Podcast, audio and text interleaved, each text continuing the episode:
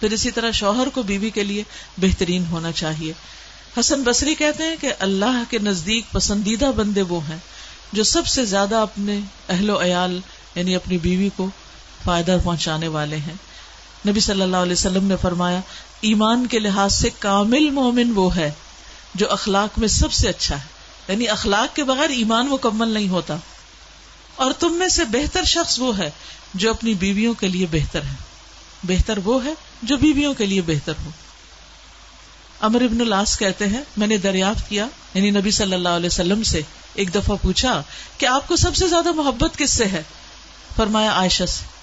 اب آپ دیکھیے کہ اللہ صحابہ کی مجلس میں بیٹھ کر آپ بغیر ڈر کے کہتے ہیں، مجھے سب سے زیادہ پیار اپنی بیوی سے، کیا آج کا کوئی مرد یہ کہہ سکتا ہے؟ ہو بھی تو بتاتے ہوئے شرماتے ڈرتے ہیں کہ اگر اما کو پتا چل گیا تو وہ اس کو اچھا نہیں لگے گا، بہنوں کو پتا چل گیا تو وہ ناراض ہو جائیں گے۔ تو اس لیے اظہار ہی نہیں کرتے محبت کا۔ تو یاد رکھیے، اچھے تعلقات کے لیے محبت کا اظہار کرنا ضروری ہے۔ آئی لو یو کہنا بعض اوقات انسان کے لیے بڑا مشکل ہو جاتا ہے۔ اور بعض اوقات اتنا عام ہو جاتا ہے تو وہ میننگ فل ہی نہیں رہتا۔ تو اعتدال کے ساتھ وقتاً فوقتاً اپنی محبت کا اظہار کرتے رہنا چاہیے دونوں طرف سے۔ اب حرارا کہتے ہیں کہ رسول اللہ صلی اللہ علیہ وسلم نے فرمایا، کوئی مومن شخص کسی مومن عورت سے بغض نہ رکھے۔ اگر عورت کی ایک عادت ناپسند ہوگی تو کوئی دوسری عادت پسند ہوگی۔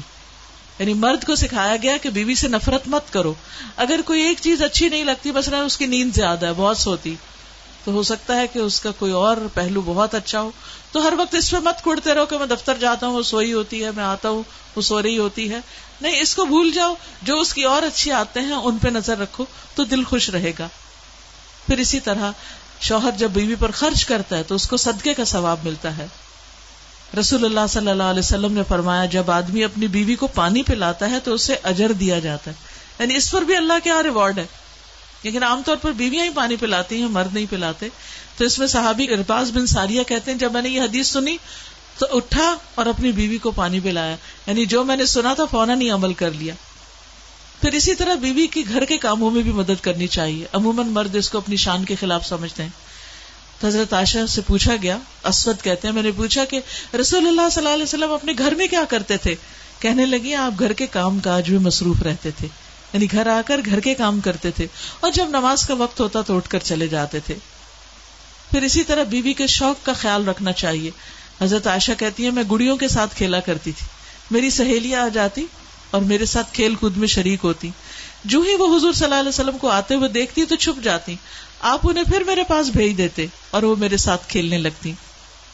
اسی طرح بیوی کی جائز فرمائش بھی پوری کرنی چاہیے۔ اس کا دل ہو کسی چیز کو تو اس کی خواہش آئس کریم کھانے کا دل ہے یا کہیں آؤٹنگ کا یا کسی اکیلے ڈرائیو پہ جانے کا دل ہے تو اس کو لے جانا چاہیے۔ اس چھوٹی چھوٹی چیزوں سے محبتیں بڑھتی ہیں۔ جابر بن عبداللہ کہتے ہیں کہ رسول اللہ صلی اللہ علیہ وسلم نرم دل آدمی تھے۔ حضرت عائشہ جب بھی آپ سے کسی چیز کی فرمائش کرتی آپ ضرور پورا کر دیتے تھے۔ یعنی ان کا خیال رکھا کرتے تھے۔ پھر آپ ان کے پکائے ہوئے کھانے میں ایب نہیں نکالتے تھے۔ اگر پسند ہوتا تو کھا لیتے، پسند نہ آتا تو چھوڑ دیتے۔ کتنی بڑی بات ہے۔ اکثر گھروں میں لڑائی کس بات پہ ہوتی؟ ہے کھانا ٹھیک نہیں پکا۔ اور بعض شوہر تو پلیٹیں اٹھا کے پھینک دیتے ہیں۔ برتن توڑ دیتے ہیں اور اس سے بچے بھی سہم جاتے ہیں اور گھر میں ایک میدان جنگ کا نقشہ آ جاتا ہے، تو ان چیزوں سے بھی پرہیز کرنا چاہیے۔ پھر اسی طرح ساس ماں کے ساتھ محبت کا رشتہ ہونا چاہیے، کیونکہ مومن مومن کے ساتھ ایک جسم کی طرح۔ تو ساس امی جو ہوتی ہیں، وہ بھی اپنی امی کی طرح ہوتی ہیں۔ انہوں نے آپ کے شوہر کو جنم دیا۔ دعائیں مانگ مانگ کے تکلیفیں اٹھا کے سارے بچپن اور ٹین ایج اور سارے مرحلے گزار کے کامیاب انسان بنایا۔ اب اس عورت کا حق ہے اس بچے پر۔ کہ وہ اس کی آنکھوں کی ٹھنڈک ہو، شوہر کو ماں سے جدا نہ کیجیے کیونکہ یہ رشتہ ایسا ہے، جدا ہو نہیں سکتا۔ اگر آپ کوئی بھی چال چلیں گے کہ مانگ سے جدا کر دیں، تو وہ کامیاب نہیں ہوگی، اس سے شوہر کے ساتھ دوری آتی جائے گی۔ اس لیے اس سے بچنا چاہیے انسان کی۔ خوشی اس میں ہے کہ خاندان کو بھی خوش رکھا جائے، ساتھ لے کے چلا جائے۔ رسول اللہ صلی اللہ علیہ وسلم نے فرمایا، مومن محبت کرتا ہے۔ اور اس سے محبت کی جاتی ہے اور اس بندے میں کوئی خیر نہیں جو محبت نہیں کرتا اور نہ ہی اس سے محبت کی جاتی اور لوگوں میں سب سے بہترین وہ ہے جو لوگوں کو سب سے زیادہ فائدہ پہنچانے والا تو یہ فائدے صرف گھر سے باہر نہیں پہنچانے، یہ گھر کے اندر فائدے پہنچانے ہیں۔ یعنی اپنی ساس امی کی عزت کرنا، ان کی خدمت کرنا، ان کی تکلیف، ان کی مدد، ان کے بڑھاپے کا خیال کرنا، ان کے ساتھ اپنی ماں جیسا سلوک کرنے کی کوشش کرنا یہ ساری چیزیں ضروری ہیں، تب گھروں میں خوشیاں پیدا ہوتی ہیں۔ اور اگر ماں کی کوئی بات بری بھی لگے تو شوہر سے نہیں شکایت کرے، کیونکہ وہ اس کی ماں ہے، وہ نہیں سن پائے گا۔ اس کا نقصان کیا ہوگا؟ وہ آپ سے دور ہو جائے گا۔ تو اس لیے اگر مشورہ کرنا ہو تو کسی اور سے کر لیں۔ شوہر کو مت بتائیں کہ آپ کی اما اچھی نہیں۔ پھر اسی طرح آپ صلی اللہ علیہ وسلم نے اس چیز سے بھی منع کیا کہ کوئی کسی کی برائی کرے، غیبت کرے۔ آپ نے فرمایا، ایک مسلمان دوسرے مسلمان پر حرام ہے۔ اس کا خون، اس کا مال، اس کی عزت و آبرو۔ یہ صرف باہر والوں کے نہیں، گھر والوں کی بھی حرام ہے۔ تو اس لیے ان کی غیبت کرنا، ان کی برائیوں کو اچھالتے رہنا، یہ درست نہیں۔ اسی طرح ساس امی کا کام ہے کہ وہ آنے والی بہو پر شفقت اور محبت کرے اور اپنی بیٹیوں کی طرح اس کو مارجن دے۔ اور اسی طرح کا معاملہ کرے۔ اگر دل نہ بھی راضی ہو تو بھی ان محبتوں کو یاد کر کے جو اپنی بیٹیوں سے تھی، وہی معاملہ اور سلوک کرنے کی کوشش کرے۔ رسول اللہ صلی اللہ علیہ وسلم نے فرمایا، وہ ہم میں سے نہیں جو چھوٹوں پہ شفقت نہ کرے اور بڑوں کا حق نہ پہچانے۔ پھر اسی طرح اگر داماد ہو، تو اس کے ساتھ بھی اچھا سلوک رکھنا چاہیے۔ اگر آپ کی بیٹی کو کسی قسم کی کوئی تکلیف بھی ہو، پھر بھی داماد پہ ظاہر نہ کرے کہ ہمیں پتا ہے کہ تم میری بیٹی کے ساتھ اچھے نہیں۔ کیونکہ اگر وہ ایک دفعہ ٹرسٹ ختم ہو گیا، وہ ایک دفعہ آپ کے سامنے بے عزت ہو گیا، تو پھر نہ وہ آپ کی عزت کرے گا، نہ اس کی اپنی کوئی سیلف اسٹیم رہے گی اور معاملات خراب ہوتے چلے جائیں گے۔ اول تو بچیوں کو ہر چھوٹی بڑی بات جا کے ماں باپ سے شیئر نہیں کرنی چاہیے، کیونکہ سینٹیمنٹل رشتہ ہوتا ہے، وہ اسے برداشت نہیں کر سکتے۔ لیکن اگر کوئی بات ایسی ہو بھی تو داماد پہ ظاہر نہیں کرنا چاہیے۔ نبی صلی اللہ علیہ وسلم نے اپنے داماد ابو لاس کی بہت تعریف کی، بہت موقع پر آپ نے فرمایا کہ اس نے مجھ سے بات کی تو سچی کی، وعدہ کیا تو پورا کیا۔ اسی طرح پیار سے بلانا چاہیے، بہو کو بھی، داماد کو بھی۔ حضور صلی اللہ علیہ وسلم ایک دفعہ حضرت فاطمہ کے گھر تشریف لے گئے تو حضرت علی نہیں تھا آپ نے پوچھا، علی کہاں ہے؟ تمہارے چچا زاد کہاں ہے کہا کہ وہ مجھ سے کچھ خفا ہو گئے تھے تو مسجد میں چلے گئے۔ جب آپ وہاں تشریف لے گئے تو وہ وہاں سو رہے تھے۔ حضور صلی اللہ علیہ وسلم نے یہ نہیں کہا کہ تم نے میری بیٹی کو کیوں تکلیف دی؟ انہوں نے پیار سے ان کو ابو تراب کہا، ان کے جسم سے مٹی جھاڑی اور ان سے بات کی۔ یعنی چاہے بیٹی ناراض بھی تھی شوہر سے، لیکن داماد کے ساتھ اپنا سلوک ویسا ہی اچھا رکھا۔ بیٹی کی وجہ سے داماد سے سلوک برا نہیں کیا۔ اکثر لوگ اس بات پر آ کر اڑ جاتے ہیں یعنی بازو کا ڈائریکٹ کوئی آپ کا برا نہیں ہوتا ایک دوسرے کے ساتھ۔ لیکن دوسروں کی وجہ سے آپ ایک ضد پال لیتے ہیں، تو اس سے بھی بچنا چاہیے۔ پھر اسی طرح حضرت امر ابن العاص جو تھے، وہ اپنے بیٹے عبداللہ بن امر ان کی بیوی کا بہت خیال رکھتے تھے یعنی بہو کا خیال رکھا کرتے تھے۔ جب وہ دیکھتے کہ دونوں شوہر بیوی میں کوئی بات نہیں ہوتی، تو جا کے اپنے بیٹے کو پوچھتے کہ تم کتنے روزے رکھتے ہو، اور کتنی نمازیں پڑھتے ہو، اور کتنے تم قرآن پڑھتے ہو۔ جب انہوں نے اپنی روٹین بتائی تو ناراض ہوئے۔ تو کہاں ہے ایسے سسر؟ کہ جو اپنے بیٹے سے زیادہ اپنی بہو کی کیئر کرنے والے ہوں، کہ ان کو کوئی تکلیف نہ پہنچے۔ پھر اسی طرح یہ کہ بچوں کو ہمیشہ دعائیں دیتے رہنا چاہیے۔ ان کی برکت کی، خیر و عافیت کی، بھلائی کی دعائیں۔ پھر اسی طرح یہ ہے کہ خاندان میں جو اور رشتے دار ہیں، ان کے ساتھ اچھا لین دین، نندے ہیں اگر گھر میں، تو ان کی کیئر، ان کی تربیت۔ حضرت جابر نے شادی کی جبکہ ان کی آٹھ نو بہنیں تھیں۔ ان کے والد شہید ہو گئے تھے اور ان کے شاید والدہ بھی نہیں تھی تو وہ ان کے گھر میں کوئی ایسا نہیں تھا کہ جو ان کی بہنوں کو لک آفٹر کر سکے۔ تو انہوں نے ایک بڑی عمر کی عورت سے شادی کر لیا حالانکہ خود ینگ تھے۔ تو نبی صلی اللہ علیہ وسلم نے کہا کہ تم نے کسی چھوٹی لڑکی سے شادی کیوں نہیں کی؟ تو کہنے لگے کہ میں یہ چاہتا تھا کہ کوئی ایسی ہو جن کی نگرانی کرے، انہیں سلیقہ سکھائے۔ تو چھوٹی نندوں کو اپنی چھوٹی بہنیں سمجھ کر ان کے ساتھ بھی اچھا معاملہ کرنا چاہیے۔ اور پھر ان کے ساتھ تعلقات کو خراب نہیں کرنا چاہیے۔ پھر اسی طرح دیور کے ساتھ تعلق ہو مگر بہت فری تعلق نہ ہو، کیونکہ نبی صلی اللہ علیہ وسلم نے فرمایا الحم و الموت کہ یہ تو ہلاکت کا باعث ہے، کیونکہ بعض اوقات ہسبینڈ جو ہے وہ انسیکیور ہو جاتے ہیں، جب ان کے بھائیوں کے ساتھ ہنسی مزاق زیادہ ہو رہا ہوتا ہے اور ہسبینڈ کے ساتھ موڈ آف ہوتا ہے، تو اس تعلق میں بہت احتیاط کی ضرورت ہے۔ پھر یہ کہ گھر میں ایک محبت اور خوشی کا عمومی طور پر ماحول ہونا چاہیے، آپس میں بھائی بھائی بن کے رہنا چاہیے۔ رسول اللہ صلی اللہ علیہ وسلم نے فرمایا، ایک مومن دوسرے مومن کا آئینہ ہے، ایک دوسرے کے بھائی ہیں، ان کے سامان کی حفاظت کرتے اور ان کی غیر موجودگی میں ان کا دفاع کرتے ہیں۔ پھر توحفے تحائف کا خیال رکھنا چاہیے۔ نبی صلی اللہ علیہ وسلم جب کوئی بکری وغیرہ ذبح کرتے تھے، حضرت خدیجہ کی سہیلیوں کو بھی بھیجتے تھے۔ تو آپ دیکھیے کہ شوہر کو، بیوی اور بیوی کے جو رشتے دار ہیں، ان پر بھی کچھ نہ کچھ خرچ کرنا چاہیے۔ اور ان کی بھی کیئر کرنی چاہیے، ان کے ساتھ احسان کا رویہ اختیار کرنا چاہیے، چاہے بعض اوقات اپنی مرضی اور مزاج کے خلاف بھی کیوں نہ ہو۔ ابو عبداللہ جدلی کہتے ہیں، میں نے حضرت عائشہ سے حضور صلی اللہ علیہ وسلم کے اخلاق کے بارے میں پوچھا، آپ نے فرمایا آپ تانے نہیں دیتے تھے۔ تانے نہیں دیتے۔ آج آپ دیکھیے، بہت سے دل پھٹتے صرف تانے دینے سے تمہیں کوئی عقل نہیں، تم کیا لے کر آئی ہو، تم کیا کرتی ہو؟ تمہیں تو چلنا نہیں آتا، تمہیں تو کھانا نہیں آتا، تمہیں تو یہ نہیں آتا اور وہ نہیں۔ یہ ساری تانوں کی باتیں جو ہے وہ تعلقات کو خراب کرتی۔ پھر اسی طرح یہ کہ کوئی ناگوار چیز ہو تو صبر کرنا چاہیے۔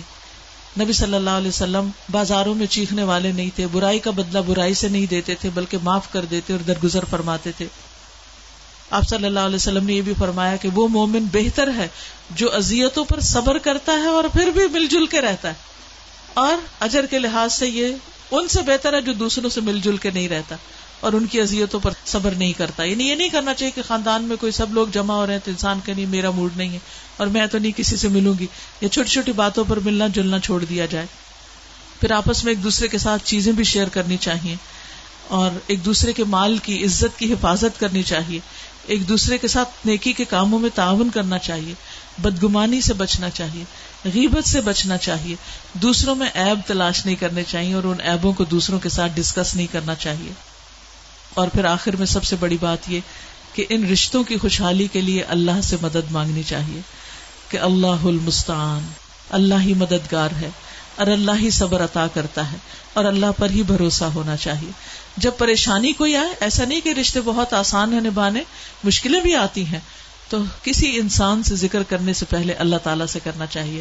اللہ اللہ ربی، لا اشری کو بھی شیا اللہ میرا رب ہے، میں اس کے ساتھ کسی کو شریک نہیں ٹھہراتی۔ پھر اسی طرح اگر کوئی سستی ہو رہی ہو، غم ہو، غصہ ہو، دل پریشان ہو اللہ اعوذ بک من الحم والحزن۔ والعجز والکسل والبخل والجبن ودلع الدین وغلبت الرجال۔ اے اللہ، میں تیری پناہ مانگتا ہوں۔ غم آجزی سستی، بخل، بزدلی قرض داری کے بوجھ اور ظالم کے غلبے سے۔ پھر گھریلو معاملات کی اصلاح کی دعا بھی ہے۔ اللہ اسلح لی دینی اللہ و عصمت و امری و اسلح لی دنیا اللہ فیحا معاشی۔ اللہ میری دنیا کے امور ٹھیک کر دے جس میں میں رہتا ہوں۔ تو یہ دعائیں اللہ تعالیٰ سے خوب خوب مانگنی چاہیے۔ پھر اپنے نفس کے شر سے بھی بچنا چاہیے، کیونکہ بعض اوقات نفس انسان کو برائی پر اکساتا ہے۔ تو ان نفس امارا تم بسو یہ نہیں کہ ہمیشہ دوسرے کی غلطی ہوتی ہے، بعض اوقات وی آر ایٹ فالٹ ہماری غلطی بھی ہوتی ہے، لیکن ہم اس کو مانتے نہیں۔ تو یہ کہنا کہ آئی واز رانگ یہ بہت بڑی بہادری کی بات ہوتی ہے۔ اور جو انسان اپنی غلطی کو مان لے، وہی کامیاب ہونے والا ہے۔ پھر اسی طرح انسان کو اپنے سماعت، اپنے دل، اپنی زبان اور ان سب چیزوں کے شر سے محفوظ رکھنے کی دعا کرنی چاہیے۔ اور سب سے بڑی بات یہ کہ زبان کو درست رکھنے کی دعا کرنی چاہیے۔ کہ اللہ مسبک لسانی، اللہ میری زبان کو ثابت قدم رکھ، وحد قلبی اور میرے دل کو ہدایت کر۔ کیونکہ اللہ سبحان و تعالیٰ ہی ہے جو ہمارے دلوں اور زبانوں کی اصلاح کر سکتا ہے۔ کیونکہ بازو کا شیطان اتنا شدید حملہ آور ہوتا ہے کہ سالوں کا بنا بنایا اخلاق اور تعلقات تھوڑی دیر میں خراب ہو جاتے پچھلے دنوں مجھے کسی نے فون کیا کہ تین دن کے اندر ان کے بچے کے سسرال والے جو تھے وہ رشتہ توڑنے پر آ گئے۔ حالانکہ سالوں کا تعلق اور بڑی محبتوں کا تعلق اور رشتہ طے ہونے کے بعد، نکاح ہونے کے بعد بھی بڑی محبت کا تعلق۔ اور بات کہاں سے شروع ہوئی؟ چھوٹی سی بات سے۔ ایک دوسرے کی بات ناگوار ہو گئی، ایک دوسرے کی بات بری لگی۔ اور وہ غصہ تھوڑا سا اور بڑا تو آوازیں بلند ہو گئی آوازیں بلند ہوئی تو تھوڑی سی تلخی آ گئی کلام میں۔ وہ تلخی ایسی دلوں کو جا کے لگی کہ بات یہاں تک آ پہنچی کہ بس ہماری تمہاری ختم۔ تو شیطان جو ہے وہ ہر وقت رکھنے ڈالتا ہے۔ قرآن مجید میں اللہ تعالیٰ فرماتے ہیں کل عبادی یقول التی ہی احسن۔ میرے بندوں سے کہہ دو، بات وہ کریں جو خوبصورت ہو انتہائی اچھی ہو۔ ان شیطان بینکم، شیطان تمہارے درمیان فساد ڈلواتا ہے۔ تو غصے کے موقع پر بھی بس اپنے والیوم کو کنٹرول کرنا ہے۔ دوسرے کو اگر ڈانٹ ڈپٹ کرنی بھی ہے تو سرگوشی میں بھی کر سکتے ہیں۔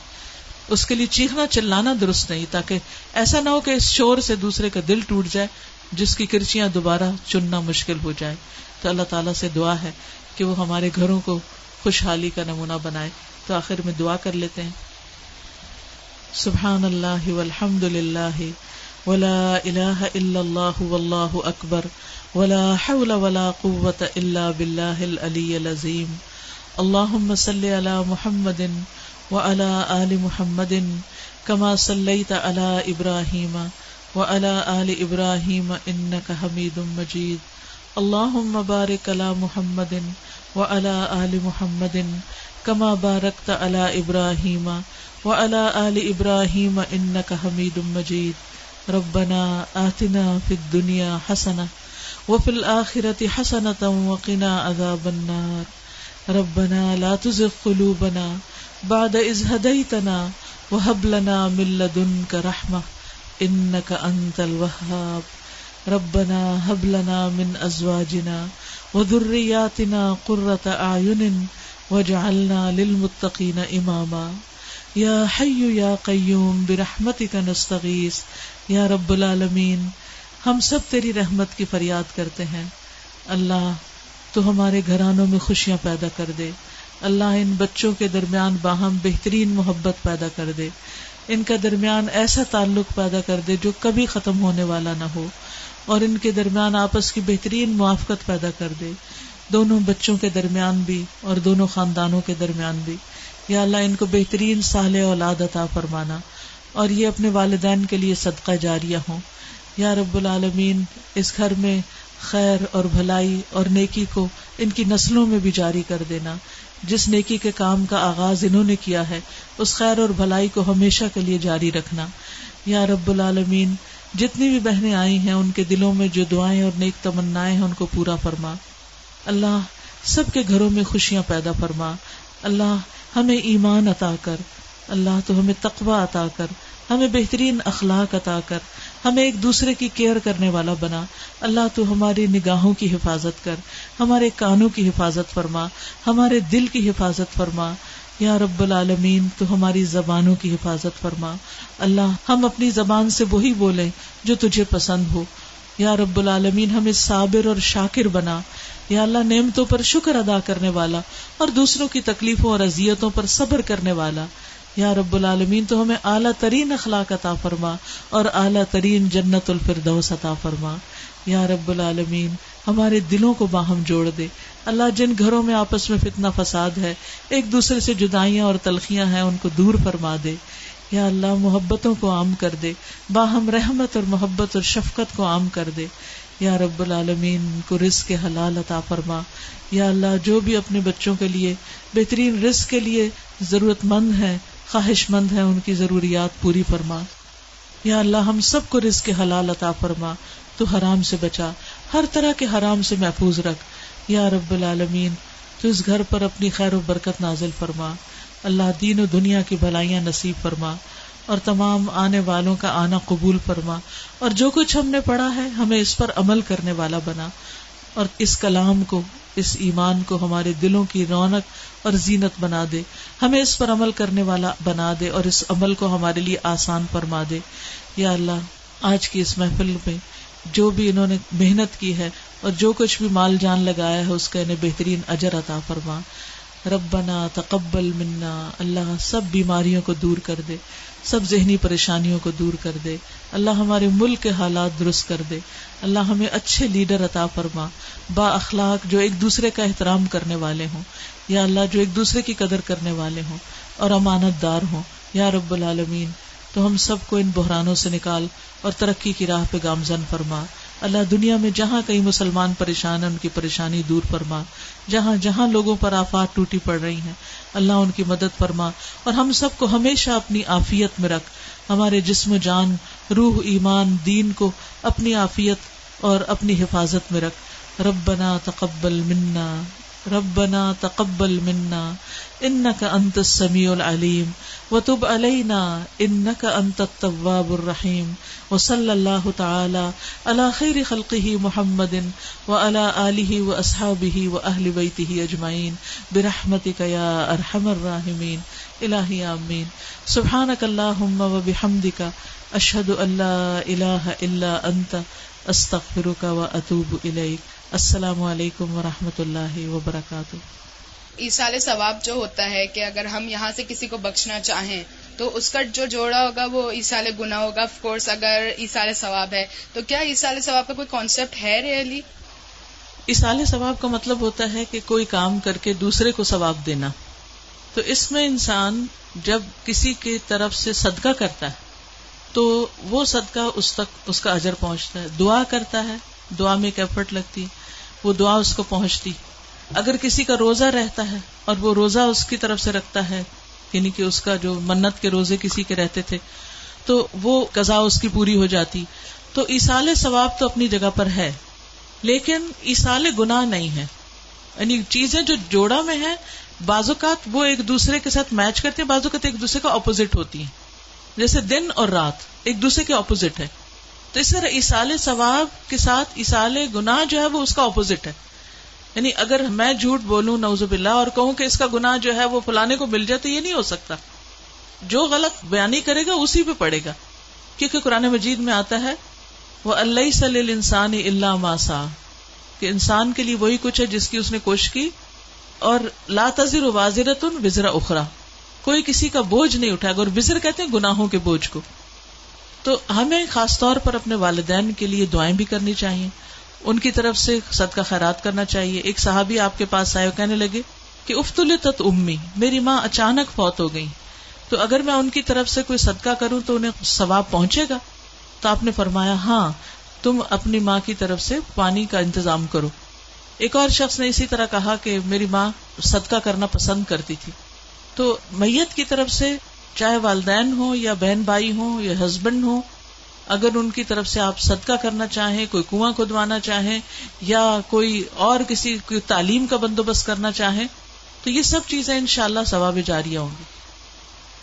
جب ہم تکوا تکوا کہتے ہیں تو جو عام پبلک ہوتی ہے، ان کو تکوا سمجھ نہیں آتا کہ تکوا ہے کیا۔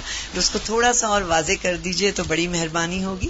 دوسرا سوال یہ ہے کہ جب ہم لوگ کہتے ہیں کہ جیسے وہ بستر جھاڑ دو، کیونکہ شیطان سوتا ہے، پانی ڈھانپ دو کہ شیطان پیتا ہے یا شیطان اس میں تھوکتا ہے، تو اس طرح سے ہوتا ہے کہ لوگ جانماز یوزلی کونا لپیٹ دیتے ہیں۔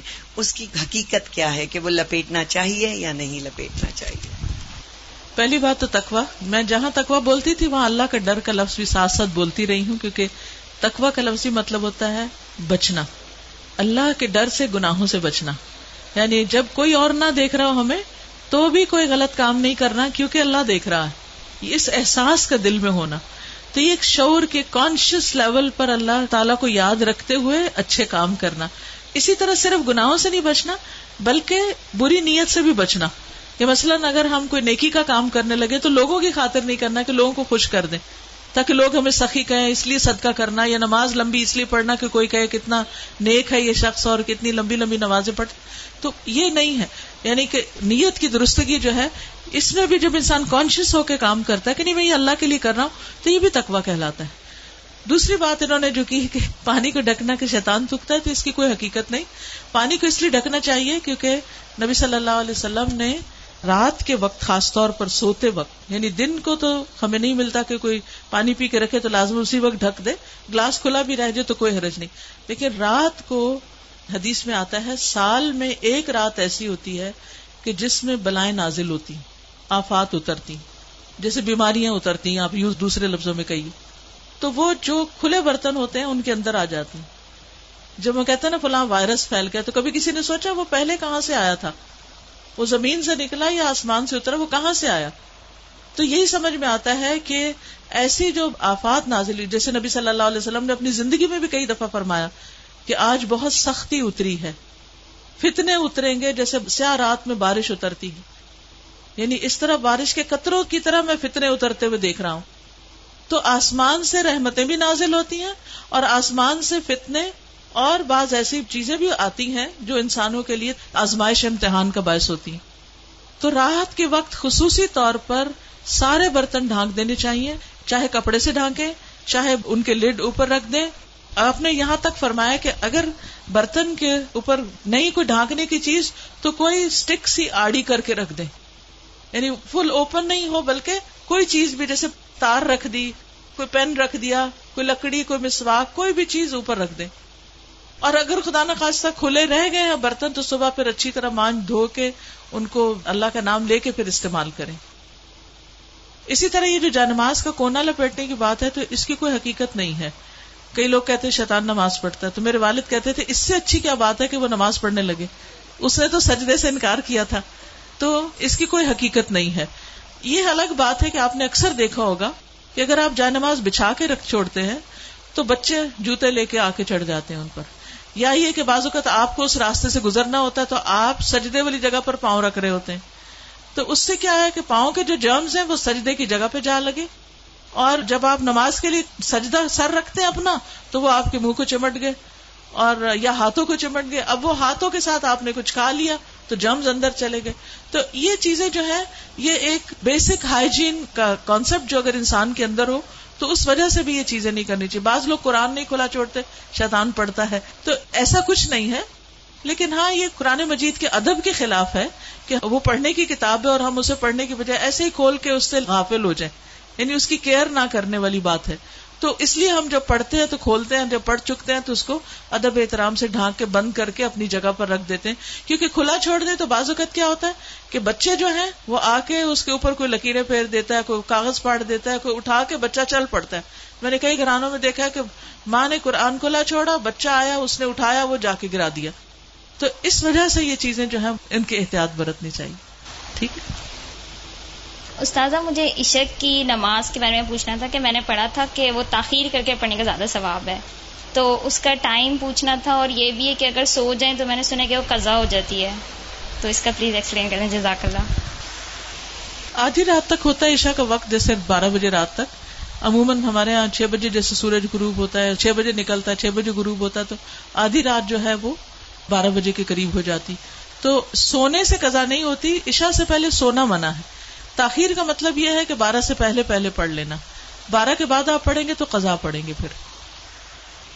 مجھے سوال آپ سے یہ کرنا ہے کہ آپ جیسے جانتے ہیں سب کہ ہمارے جو معاشرے میں جو فتنہ ہے، خاص طور پہ اب ہم تو اس ایج سے نکل آئے ہیں، اللہ تعالیٰ کی طرف سے جو ہے تھوڑا بہت دین کی بھی سمجھ آ گئی ہے۔ مگر ہمارے جو بچے ہیں اچھا شاید جس وقت ہم نے ان کو اسکولوں میں ڈالا یا جو سوشل میڈیا کا پریشر ہے ایوری تھنگ تو آپ آج کل کی یوتھ کے لیے کیا ایڈوائس دے سکتے ہیں ہم پیرنٹس کو کہ ہم ان کو، دیکھیں ہماری جنت کیا جنت ہوگی جہاں ہمارے بچے نہ ہوں؟ بہت مشکل ہے، کیونکہ آپ دیکھ رہے ہیں ہر طرف سے media is playing such an important and such a difficult role کہ ہم پیرنٹس کے لیے اس چیز کو سنبھالنا بہت مشکل ہو گیا ہے۔ اینڈ پیئر پریشر بھی ہے اینڈ آل آف دیٹ اور میں ایک واٹس ایپ پہ میسج مجھے ملا کہ what will happen to my children when I die but سوچنے والی بات یہ ہے کہ what will happen to my children when they die so اگر آپ کوئی ایڈوائس دے سکتی ہیں اس سلسلے میں تو بہت موضوع رہے گی۔ انہوں نے دکھتی رکھ پہ ہاتھ رکھ دیا ہے اور بہت ہی اہم سوال ہے یہ اور بہت ہی اچھی طرح انہوں نے اپنا سوال پیش کیا ہے۔ حقیقت یہ ہے کہ یہ ہر گھر کا مسئلہ ہے۔ چاہے کوئی دیندار گھر آنا ہے ریلیجس فیملی ہے یا ریلیجس نہیں ہے، یہ مسئلہ ہر جگہ ہے۔ پڑھے لکھے ہیں یا ان پڑھ ہیں۔ آئندہ جنریشن بہت بڑے فتنے میں ہے فتنا ہر ہاتھ میں ہے، ہر ہتھیلی پر ہے۔ اور وہ بڑھتا ہی چلا جا رہا ہے۔ فیسلٹیز بڑھتی ہی چلی جا رہی۔ اور پوری دنیا ان کے سامنے ایکسپوز ہو چکی ہے۔ یعنی آپ کس کس چیز سے ان کو بچا سکتے ہیں؟ کس کس چیز سے چھپا سکتے ہیں؟ کس کس چیز سے روک سکتے ہیں؟ صرف ایک ہی حل ہے اور وہ روک اندر ہو، اور وہی تکوا والی بات ہے کہ جب تک ان کے اندر خود اللہ کا ڈر نہیں آتا، آخرت کی فکر نہیں آتی، اس وقت تک کوئی باہر کی چیز اب ڈھکی چھپی رہ نہیں گئی کہ جس سے آپ کسی بھی طریقے سے ان کو بچائیں گے۔ پہلے یہ ہوتا تھا کہ فتنے محدود جگہوں پر ہوتے تھے۔ اچھی فیملیز جو ہوتی تھی، اپنے بچوں کو وہاں تک جانے نہیں دیتے تھے، ان کو پروٹیکٹ کرتے تھے۔ لیکن اب وہ ایک ایک گھر کے اندر آ چکا ہے، اب آپ کہاں سے بچا سکتے؟ آپ سو رہے ہیں، آپ کو نہیں پتا آپ کے بچے اپنی رضائی کے اندر کیا دیکھ رہے ہیں، کیا کر رہے ہیں، کیا سن رہے ہیں، کہ کانوں کے اندر کچھ لگا ہوا ہے، کچھ دیکھ رہے ہیں۔ اور پہلے تو کہیں کسی خالی جگہ پہ جا کے چھپنے کی ضرورت تھی، تو اب تو گھر کے اندر بھی ہر جگہ چھپنے کی جگہ ہے، کیونکہ جس اسکرین پر وہ سب کچھ دیکھ رہے ہیں، وہ ان کے ہاتھوں کے اندر آ چکی۔ تو اس کو چھڑانا بہت ہی مشکل کام ہے۔ اس کے لیے جو پرسنل میرا ایکسپیرئنس ہے وہ دو چیزیں ایک تو یہ کہ ہم اسکولوں سے تو جو اسکول ہیں انہیں میں ہی جائیں گے اور جو باہر معاشرہ ہے اور جو کچھ ہو رہا ہے وہ سب وہ کریں گے، اس سے کاٹ تو نہیں سکتے۔ میں نے سب سے زیادہ جو دعائیں مانگی ہیں، رو رو کے مانگی ہیں، سجدوں میں پڑھ پڑھ کے مانگی ہیں، وہ اسی کے لیے مانگی ہے کہ اللہ میرے بچوں کو ایمان دے۔ یہ صرف پچھلے پانچ سال میں جتنی چینجز آئی ہیں، وہ اس سے پہلے شاید کئی سو سال میں نہیں آئی تھی۔ اور اتنا شدید پریشر تھا اور پھر دوسرا کیا کیا؟ یعنی اللہ تعالیٰ سے خود ہی مانگا۔ دوسرا یہ کہ ہر تھوڑے عرصے کے بعد عمرہ۔ اللہ کے گھر چلو۔ کیونکہ اللہ کے گھر کا جو جلال ہے۔ اور اللہ تعالیٰ اگر انسان کو کہیں سب سے زیادہ محسوس ہو سکتے ہیں تو وہ بہت جگہ ہے۔ یعنی ہمارے ملک میں، ہمارے گھروں میں، ہمارے ماحول میں وہ فیلنگ نہیں آتی جو وہاں جا کر آتی۔ تو الحمد للہ ان عمروں نے اللہ کے گھر کی زیارت نے دل کے اندر تھوڑی سی جگہ بنائی۔ اللہ کو پہچاننے کی۔ کیونکہ جب تک اللہ کو بچے پہچانتے نہیں، اس کی عظمت کو محسوس نہیں کرتے، وہ اللہ سے ڈر نہیں سکتے۔ اور اللہ کا حیا اور اللہ کا خوف دل میں نہیں آ سکتا، وہ تکوا نہیں آتا دل میں۔ تو اس سے یہ ہے کہ وہ ایسی جگہ ہے جہاں اللہ ماشاء اللہ سب کو جا کر یقین ضرور آتا کہ کوئی ہے ایک، جس نے یہ سب کچھ بنایا۔ پھر اس کے بعد یہ ہے کہ قرآن کا علم۔ میں نے جسے کہتے نا کہ سب سے زیادہ تکلیف دہ مرحلہ گزارا کہ جب میں نے اپنے بیٹے کو قرآن پڑھایا۔ بیٹیوں کو پڑھانا مشکل نہیں تھا کیونکہ کلاسز ہو رہی ہیں، وہ آ کے بیٹھ رہی ہیں، سن رہی ہیں، اچھی دوستیں مل گئی ہیں اچھا ماحول مل گیا، کوئی مسئلہ نہیں۔ تھوڑا بہت شروع میں ہوا کہ ان کو اس طرف لانے میں، لیکن جب آ گئے تو پھر ذمہ داری ختم۔ لیکن بیٹے کے لیے نہ کوئی ماحول تھا اور نہ ہی کوئی ایسی چیز تھی۔ تو پھر میں نے یہ ٹھان لی کہ کچھ بھی ہو، مجھے اس کو پڑھانا ہے۔ وہ ایج ایسی تھی کہ جس میں کچھ نہ کچھ وہ سننے کے قابل تھا، ورنہ وہ ایج بھی گزر جاتی ہے تو پھر بچے اتنا بھی نہیں سنتے۔ اور میں نے اپنی ساری مصروفیات کو سیکنڈری کر کے، حالانکہ میں انتہا درجے کی مصروف، گھر کی بھی ذمہ داریاں، باہر کی بھی، لیکن میں نے اس کو اپنی پرائرٹی نمبر ون سمجھا کہ یہی بات جنہوں نے کی ہے کہ جب وہ مر جائیں گے تو پھر ان کا کیا بنے گا؟ یعنی ہمارے مرنے کے بعد تو جو ہوگا سو ہوگا، ان کے مرنے کے بعد ان کی قبروں کا کیا حال ہوگا اور ان کی آخرت کا کیا ہوگا؟ تو اللہ سبحانہ تعالیٰ نے قرآن مجید میں فرمایا کو انفسکم و اہلی کم نارا۔ اپنے آپ کو اور اپنے گھر والوں کو آگ سے بچاؤ۔ ایمان والوں کو خطاب ہے کہ اے ایمان والوں اپنے بچوں کو آگ سے بچاؤ۔ تو اگر ساری دنیا کو بچانے کی فکر کر رہے ہیں، تو اپنے بچے کو کیسے نہیں بچائیں گے؟ تو پھر میں نے اس کے ٹائم کے مطابق، جب اس کا موڈ بنے، لیکن روز کی شرط رکھی تھی کہ ہر روز پڑھیں گے۔ تھوڑا تھوڑا، دو آیتیں، چار آیتیں، ایک رکو دو رکو ایک رب۔ اور اس طرح کر کر کے میں نے پورا قرآن اس کے ساتھ پڑھا کہ مجھ سے نہیں ڈرے، اللہ سے ڈرے۔ میری خاطر نماز نہیں پڑھے، اللہ کی خاطر پڑھے۔ میری وجہ سے کچھ مت چھپائے جو دیکھ رہا ہے، اللہ سے ڈر کے چھپائے۔ تو یہ کسی حد تک فائدہ مند ہوا۔ یہی ماؤں سے کہوں گی کہ ساری مصروفیات اپنی جگہ ہیں، لیکن بچے آپ کی پرائرٹی نمبر ون ہونے چاہیے۔ ان کے لیے کھپ جائیں، دعائیں مانگ مانگ کے بھی، اور اس کے ساتھ ساتھ ایک دفعہ کم از کم قرآن سے ضرور گزر جائیں۔ کیونکہ جب وہ قرآن سے گزر جائیں گے، پھر ایٹ لیسٹ آپ کی ریسپانسبلٹی نہیں رہے گی۔ اللہ ان کی سب خیر کرے، لیکن اگر خدا نہ خواستہ ان کے اندر کوئی بگاڑ آتا تو آپ کی پکڑ نہیں ہوگی۔ لیکن اگر آپ نے کوشش نہیں کی، محنت نہیں کی، تو آپ کی بھی ساتھ پکڑ ہے۔ صرف آپ کی نمازیں پھر کام نہیں آئیں گی۔ تو اس لیے ہم میں سے ہر ماں کو سنجیدہ ہونے کی ضرورت ہے۔ چاہے رونا پڑے منتیں کرنی پڑے بھوک کاٹنی پڑے، کچھ کرنا پڑے، لیکن پکڑ کے بیٹھے، خود بیٹھے، یہ مولویوں پہ نہ چھوڑے کہ کوئی اور آ کے لیکچر دے گا تو وہ سن لیں گے، اس کو بتا دیں گے، ابا کو بتا دیا، چچا کو بتا دیا، اس کو ماموں کو بتا دیا۔ ٹھیک ہے، وہ بھی کچھ ہیلپ کرتے ہیں، لیکن سب سے زیادہ آپ کو خود کرنا اور اس کے لیے آپ کو خود پڑھنا ہوگا، اس کے لیے آپ کو خود سیکھنا ہوگا۔ خود سیکھنا شروع کریں اور اپنے بچے کے ساتھ بیٹھ کر خود۔ پھر یہ کہ بعض اوقات بچے ہم سے سننا نہیں چاہتے، آپ ان سے کہ آپ ہمیں پڑھ کے سنائیں۔ بس اس بات کا اگر یقین ہے ان کو کہ یہ قرآن اللہ کی کتاب ہے، تو پھر ان کے اندر یہ ڈالنے کی ضرورت ہے کہ اللہ تعالیٰ نے کیا فرمایا ہے۔ وہ آپ کو بھی پتا ہونا چاہیے اور وہ ان کو بھی پتا ہونا چاہیے۔ اللہ تعالیٰ ہماری مدد فرمائے۔ آپ نے اتنی اچھی باتیں کی اتنی اچھی ہم سب یگسٹرز کو خاص طور پہ ایڈوائز دی کہ ہم سب ایسی بیویاں بنے جو کہ اپنے ہسبینڈس کے لیے سکون کا باعث بنے لیکن انفارچونیٹلی کئی دفعہ ان کو جن چیزوں سے سکون حاصل ہوتا ہے، اس میں ہمارا ایمان کچھ جانے کا ڈر ہوتا ہے۔ تو اس میں آپ کی کیا ایڈوائز ہے کہ ہم اس کو اپنا ایک جہاد سمجھ کے اور کوشش کیے جائیں یا پھر ایک پوائنٹ پہ آ کے اپنے ایمان کو بچانے کی خاطر کچھ اسٹیپ لیں یا کچھ؟ آپ اس کے بارے میں کیا کہتی ہیں؟ پھر وہی بات ہے کہ جب اویئرنیس آپ کو آ گئی، ان کو نہیں، تو مسئلہ وہی ہے کہ آپ کو زیادہ جدوجہد کرنی پڑ رہی ہے۔ لیکن جلدی ہار نہیں مانے کوشش جاری رکھیں۔ اور نا امید نہیں ہو۔ ان شاء اللہ اللہ سبحان و تعالیٰ ان کے دلوں کو بھی ضرور نرم کرے گا۔ پھر بات وہی آ جاتی ہے کہ ہمارا ڈر، ہمارا پریشر ہماری بات وہ اہمیت نہیں رکھتی جو اللہ سبحان و تعالیٰ کی۔ تو آسان طریقے سے ان کے اندر بھی وہی چیز لانے کی کوشش کریں جو آپ کو لائے اس بات پر کہ آپ اللہ کی حدود کو پہچانے تو پھر دعا، محبت اور کبھی کبھار سوال اور آخرت کی فکر وقتاً فوقتاً یعنی بہت زیادہ سر پہ سوار نہیں ہو لیکن یہ کہ حکمت کے ساتھ میں سمجھتی ہوں کہ عورت کو بہت اللہ نے طریقے سکھایا ہسبینڈ کو قائل کرنے کے۔ تو کامیاب عورتیں وہی ہوتی ہیں جو شوہروں سے بہت کچھ منوا لیتی ہیں۔ اگر دنیا کی بہت سی چیزیں منوا سکتے ہیں تو دین کی بھی منوا سکتے ہیں۔ اس طریقہ سیکھیں اوکے، آپ سب کی صبر کا پیشنس کا بہت شکریہ۔ جزاک اللہ خیرن۔ السلام علیکم و رحمۃ اللہ وبرکاتہ۔